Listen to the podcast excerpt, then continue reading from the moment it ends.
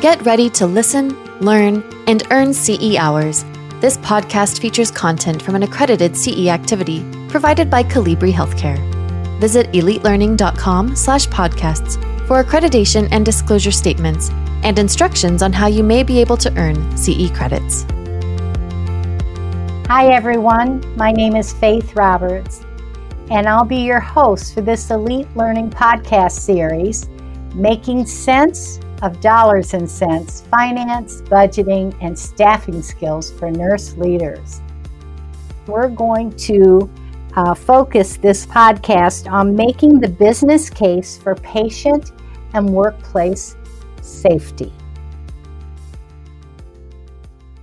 You know, finance is an absolutely huge topic, and it doesn't sound exciting to some people, and for others, they have followed each of these sessions through and taken probably copious notes because they're getting exactly what they need from our presenter, which is an understandable way to approach the different issues in finance that nurse leaders deal with on a daily basis.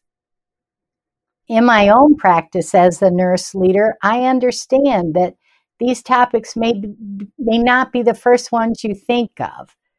But the reality is, if we don't understand finance, then we won't be successful in managing our departments and units. And for some of us, our, our whole um, section of the hospital, if I am the OB leader and have uh, mother baby and labor and delivery and NICU all reporting to me, it's very important that I understand finance and how we can make that understanding of a difficult topic, how we can help it make sense for us. And and we can realize that gaining this knowledge is not just nice to know at all. It is required for all of us to have a stronger understanding. If you look back in the history of nursing, you know, for a long time, nurse leaders were not even at the table for discussing budgets they may not have even seen the monthly reports, or worse, even been able to understand them if they had been shown to them. The end result for nurse leaders is that a lot of times we weren't even at the table when the big decisions were being made. That is definitely in the past. Today, we are expected to not just be part of the discussion, but many times to lead it. Whether you work within the constraints of a budget for a state entity or the detailed specifics of a donor grant, whether you have a large area that you lead or a small department, finance related aspects of healthcare are a valuable component of every nurse leader skill set. A solid knowledge base of finance will help a nurse leader obtain what an area needs, as well as be open to creating different staff mixes based on their understanding of how a budget works. I think what it comes down to for everyone, um, especially those of you who have listened to these podcasts in order, it's thinking to yourself, which camp did you fall in before you started listening? Were you in the I don't do this, my one up does it for me? Were you in that group or were you in the group that said, "Oh my goodness, thank thank goodness I have a friend who likes to do this stuff cuz I don't." So he or she just does it for me.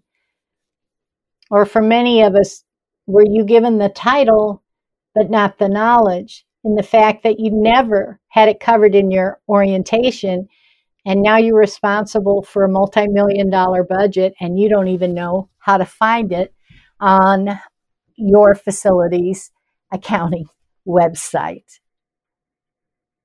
You know, regardless of your circumstances or motivation, it's become clear that in order to be a well rounded and effective leader, Finance and budgeting are among the skills you've got to master. 20 years ago, I met our guest speaker, Pamela Hunt, at a national conference for nurse leaders. She had an audience that filled a room, and she was speaking about budget. Her knowledge of staffing, ROI, and how to build a case for a capital purchase, they were amazing. Since then, Pam and I have traveled to many conferences and have enjoyed to this day a close friendship. An expert on finance and healthcare, Pamela Hunt is a frequent presenter at national organizations, state and local conferences. She's she's led many nurse leader workshops and retreats. She's authored articles and co-authored books about finance in the healthcare industry. And in 2020, Pamela Hunt was named a fellow in the American Academy of Nursing. You can read a lot more about Pam and her accomplishments, experience, and background in the notes that accompany every single podcast. So let's get started with making the business case for patient and workplace safety. Welcome, Pam. I am looking forward to talking with you in this session, and I would definitely want to hear your take on workforce safety as the term patient safety is what we all hear constantly, and I'm very anxious to hear uh, today your explanations of why workforce safety is just as important. Welcome.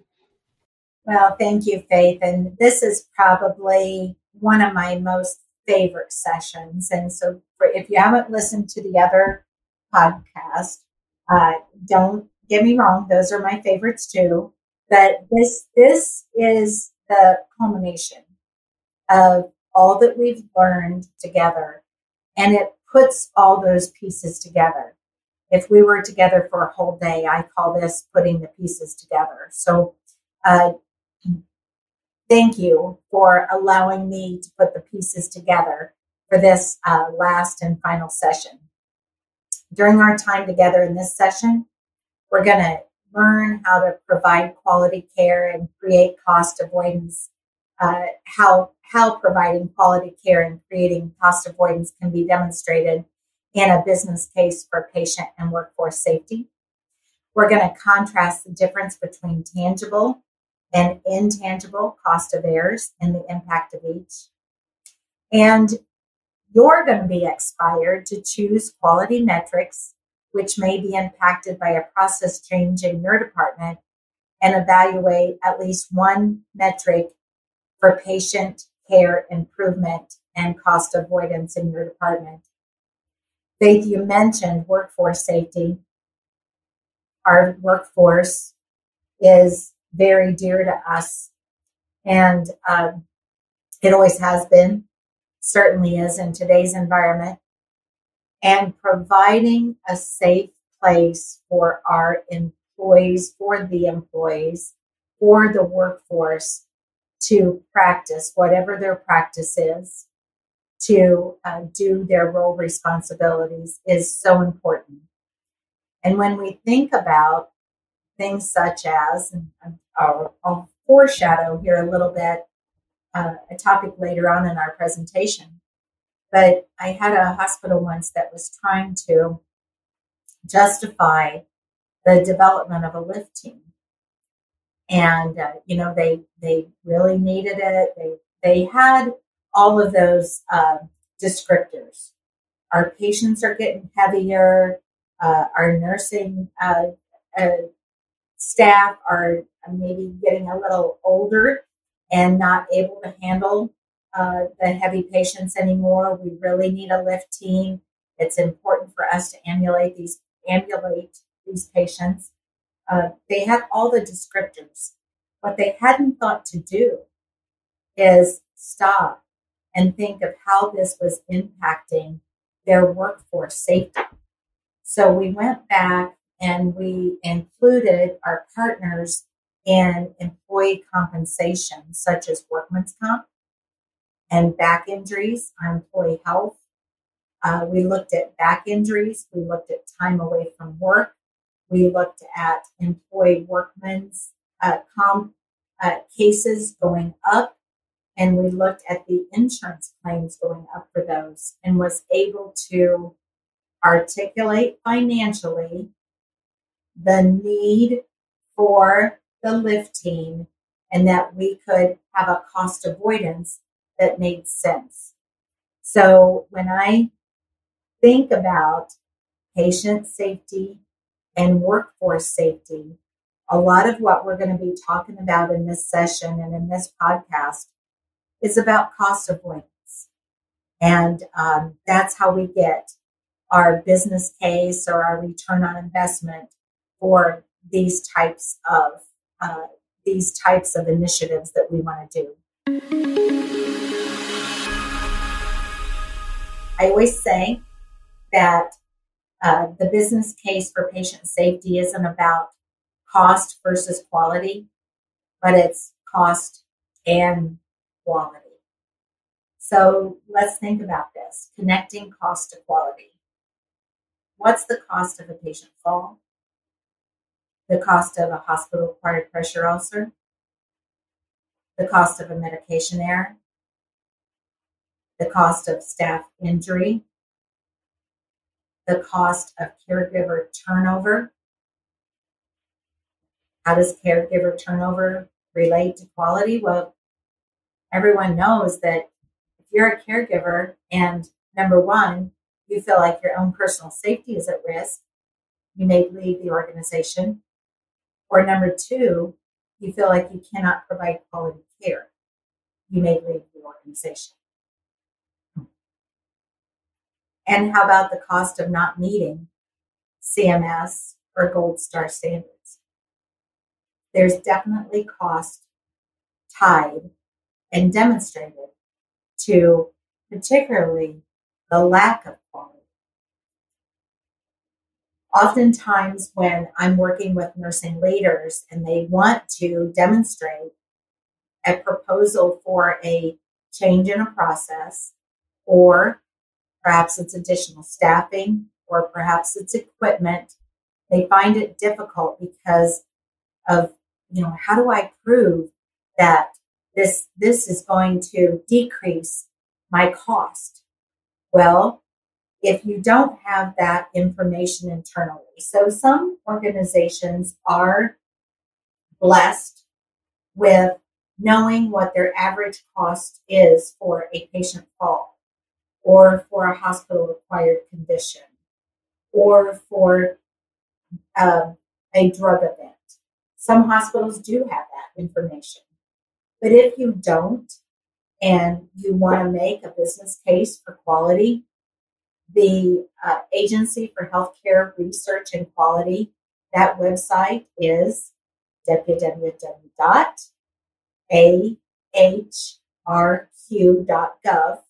That information is in your uh, notes here for this particular session.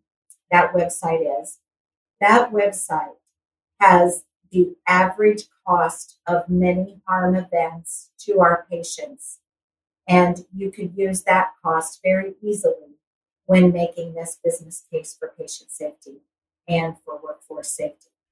For example, on that website, the hospital acquired infection cost an average of $21,700 what's included in that cost.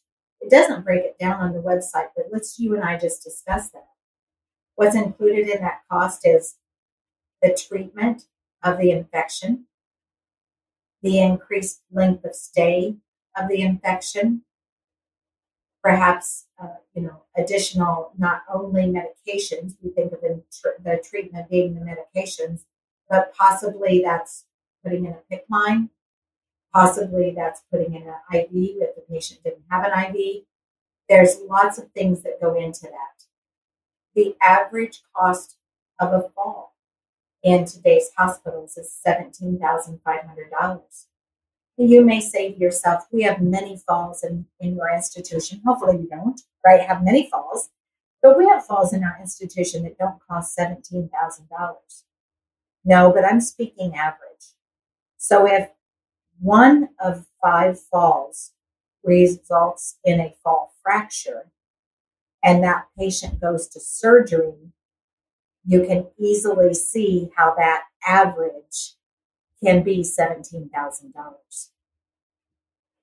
The cost of a drug event, so an, uh, a wrong medication being given to the patient, can result in 8 to 10 day longer length of stay per patient at a cost of 16 to $24,000 per patient. So these are expensive errors. And you know what?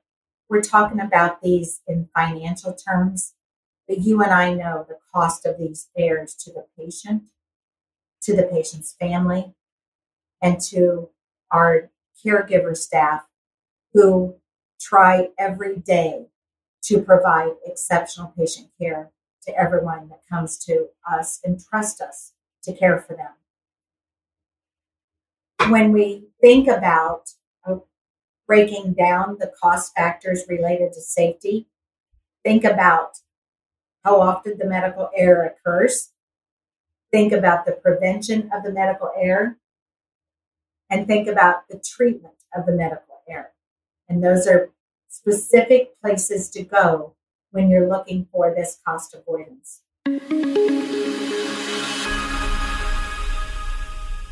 I'm going to talk about tangible and intangible cost of errors. As nurses, we oftentimes go down the route of intangible. So I'm going to go tangible first, and then we're going to talk about intangible secondly. Both are important. Tangible cost of errors, repeated or unnecessary treatment and procedures. If you're looking to build a case for whatever it may be, whether it's a new piece of equipment, whether it's additional staffing, whether it's a process change. You might look to how many times is this procedure being repeated or unnecessary because that's a waste and, and creates a cost. One that that I think of in that area is I worked with a hospital that tried to uh, eliminate their phlebotomy and and uh, transfer that responsibility to the nursing staff. And they could uh, they they gave it time. Whenever you do a process change, you have to give it time. They gave it six months, and still we're having so many lab errors that they put phlebotomy back into place because the timeliness of the reports and the number of lab errors, the patient satisfaction from repeated draws was uh, more than what it would cost to have the phlebotomists that were really, really skilled in this area. How about another tangible cost is the increase in the length of stay. Uh, length of stay varies according to your, the cost of length of stay varies according to your unit. But working with a finance partner, you can uh, get an estimate on the average cost of an additional day's length of stay in your department. And that would be a day that is outside of your geometric norm or your DRG, so you would not be getting reimbursed for that the cost of medication and treatments to correct the error? How about the cost of malpractice claims and litigation? And the cost of additional malpractice premiums because your premiums increase due to the number of claims that you may be having if poor quality of care is being delivered on a routine basis. Here's some other tangible cost. How about operational inefficiencies? So it causes the cost of time. Marketing cost. If your organization has an error that reaches a patient and it causes something that reaches the media, your marketing department spends thousands upon thousands of dollars to gain the confidence of the public back. Uh, I will. This was a very public. I will. I won't say where, but it was very public. There was an incident some years ago where an infant was given the wrong dose of heparin, and the infant passed away. And the number, the, the tragic, tragic event, tragic event. You can imagine the the loss, obviously, to that family, uh, the loss of that precious life, the impact that it had on that nursing staff, uh, and uh, the financial impact it had on the organization. Employee support for EAP. So if you're in an environment where caregivers are not able to provide the care that they want to provide, then oftentimes employees are seeking out uh, employee assistance programs, and those and those EAPs are free to the employee, but they are not free to the organization. So that could create cost for your organization as well. What if you're in a place where your quality is such that accreditation and compliance is challenged? All of us know how serious that could become for your organization. And let's face it, if your quality and risk management staff are spending all of their time investigating and doing root cause analysis, they're not spending time looking towards the future and seeing how we can provide better quality care. So there's a risk there. Now let's talk about the intangible cost that all of us know in our nursing heart and in our caregiver heart. Employee morale. No one wants to work somewhere where I cannot provide the level of care and the quality of care that I know is necessary for these patients. Decreased productivity. When systems are such that they don't allow for smooth transition and they are created around waste and rework and retesting and uh, additional medications to compensate for errors made, then we have decreased productivity. I already talked about community trust as it relates to the marketing cost, but how's it feel to go to the grocery store and have someone stop you and want to talk about the event that happened in your hospital and that made the um, the media, the social media. You know, we used to say made the front page of the paper, but now it's out there immediately on Facebook or any other type of social media.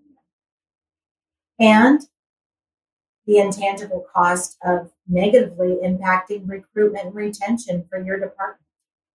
Uh, word gets out there, and high functioning caregivers want to work where they know they can provide quality care and they can be proud to be a member of that team.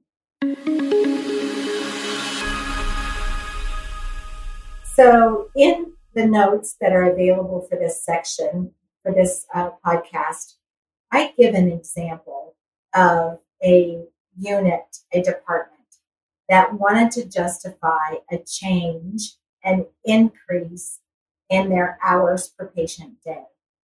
Boy, does that sound does, does that sound on target for most of us? And so, you know, but how do I go about justifying using quality data? How do I go about making my case, telling the story that I can actually save you money by spending money, right? That's what we're asking. That's, that's the case that we're trying to prove. So I'm going to give you a real life story. Uh, there's nothing like a real life story.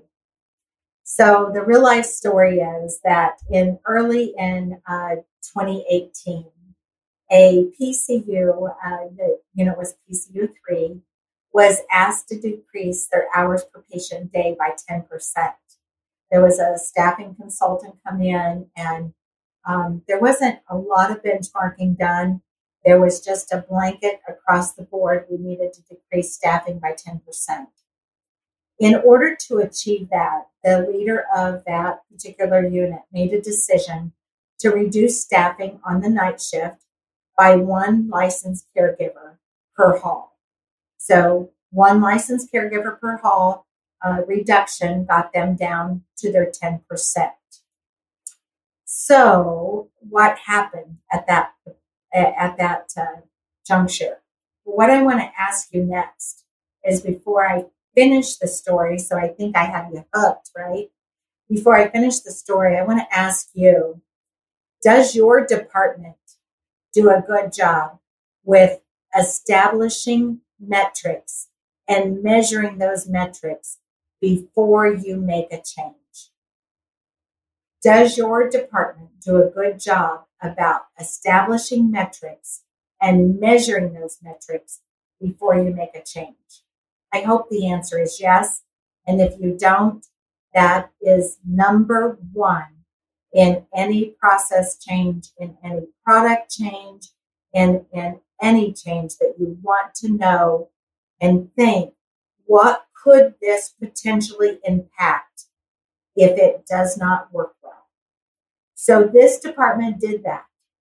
And they decided to measure okay, if I take away one person on per hallway on night shift, what could possibly go wrong? What could possibly, uh, how could that possibly affect quality? Well, they chose patient falls because it would be less people on that unit to watch patients, to answer call lights. They chose medication errors because patients may not get their medications in a timely manner. And they chose patient satisfaction. So those are the, the three, there's many. Those are the three metrics that this department decided to measure. They made the change, and in this particular department, guess what happened? Well, six months prior to the change, they compared that time period with six months after the change. And for full transparency and for leveling the playing field, they also adjusted these numbers per patient day, so per number of patients. And their falls went up, their hospital acquired pressure ulcers went up, and their patient satisfaction went down, and their medication errors went up as well. So their quality metrics demonstrated that this had an impact. The two that this that this leader decided to actually uh, use as their demonstration because they showed the greatest impact was six months after the change, the quality metrics per adjusted patient day had changed to the fact that they had two additional pressure ulcers in that six months at $45,000 per pressure ulcer. That's the, uh, the average amount, uh, the average financial burden of a pressure ulcer, hospital acquired. They had 10 additional patient falls at, remember, $17,500 per patient fall. So in that six months between the pressure ulcers and the patient falls, they had actually had $265,000 worth of cost additional from the prior six months.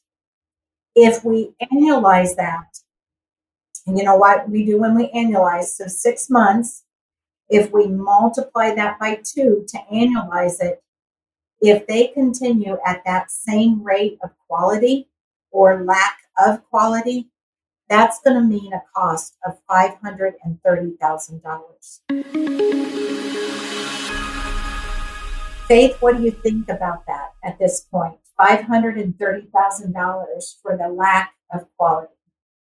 I think that uh, I, it is very surprising that dropping a uh, nurse, uh, one nurse from night shift, that the it was that evident that quickly. And um, you know, something I'm wondering is is when you uh, said for various reasons they're going to they made the decision to take one night nurse off. Um, and then you said they made the decision to look at uh, falls and, you know, the, they identified the indicators they would track. Who made that decision? Was it that nurse leader with their uh, person they report to, or was it the staff? Uh, who makes that decision? What we're going to track? I can't speak specifically to who made that particular decision because I wasn't part of it, but I'm going to answer your question of who needs to be in that discussion instead. Okay.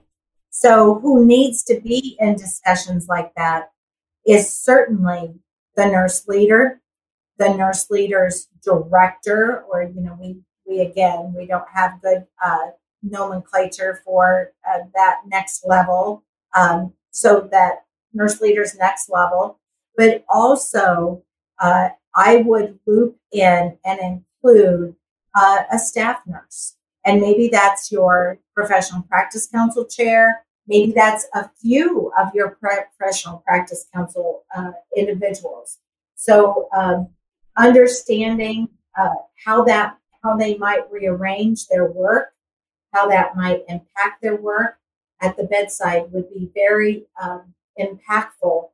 That group of individuals also should be the ones that develop the metrics or determine the metrics is a, is a better word that determine the metrics that we're going to track because they better than anybody are going to know what this could potentially damage, if you will.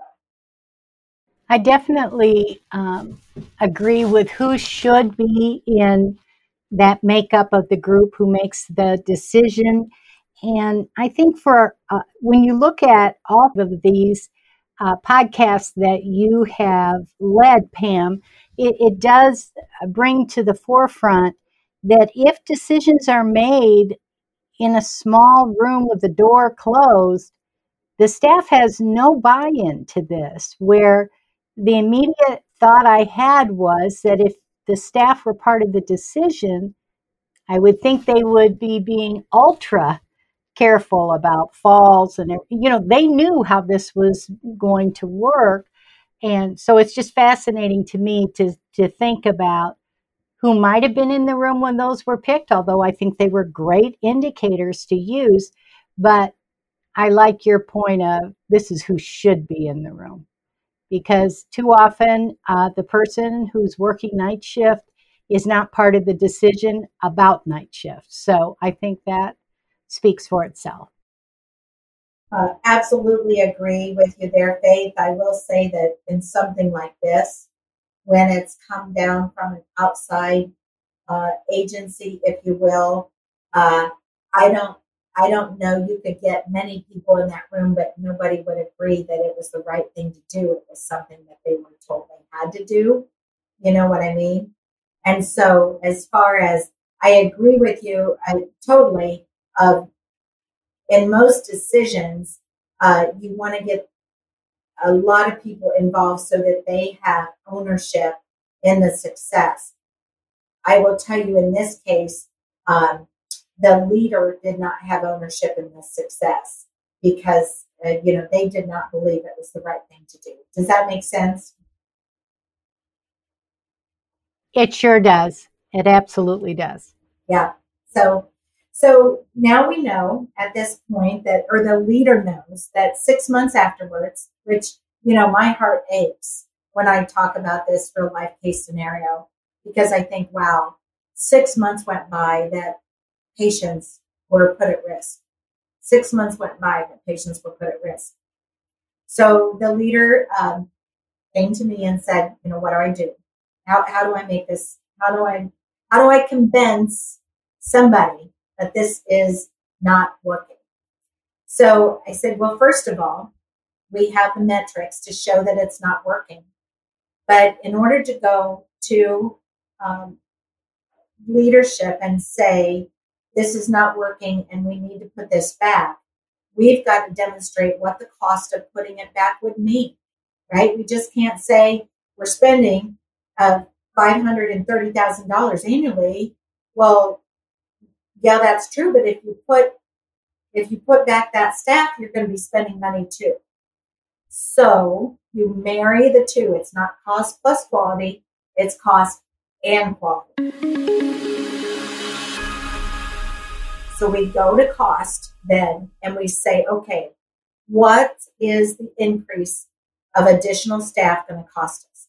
Well, in this case scenario, because this unit knew exactly what they had decreased, what they had downsized, which that 10% equated to uh, 0.338 hours per uh, patient day.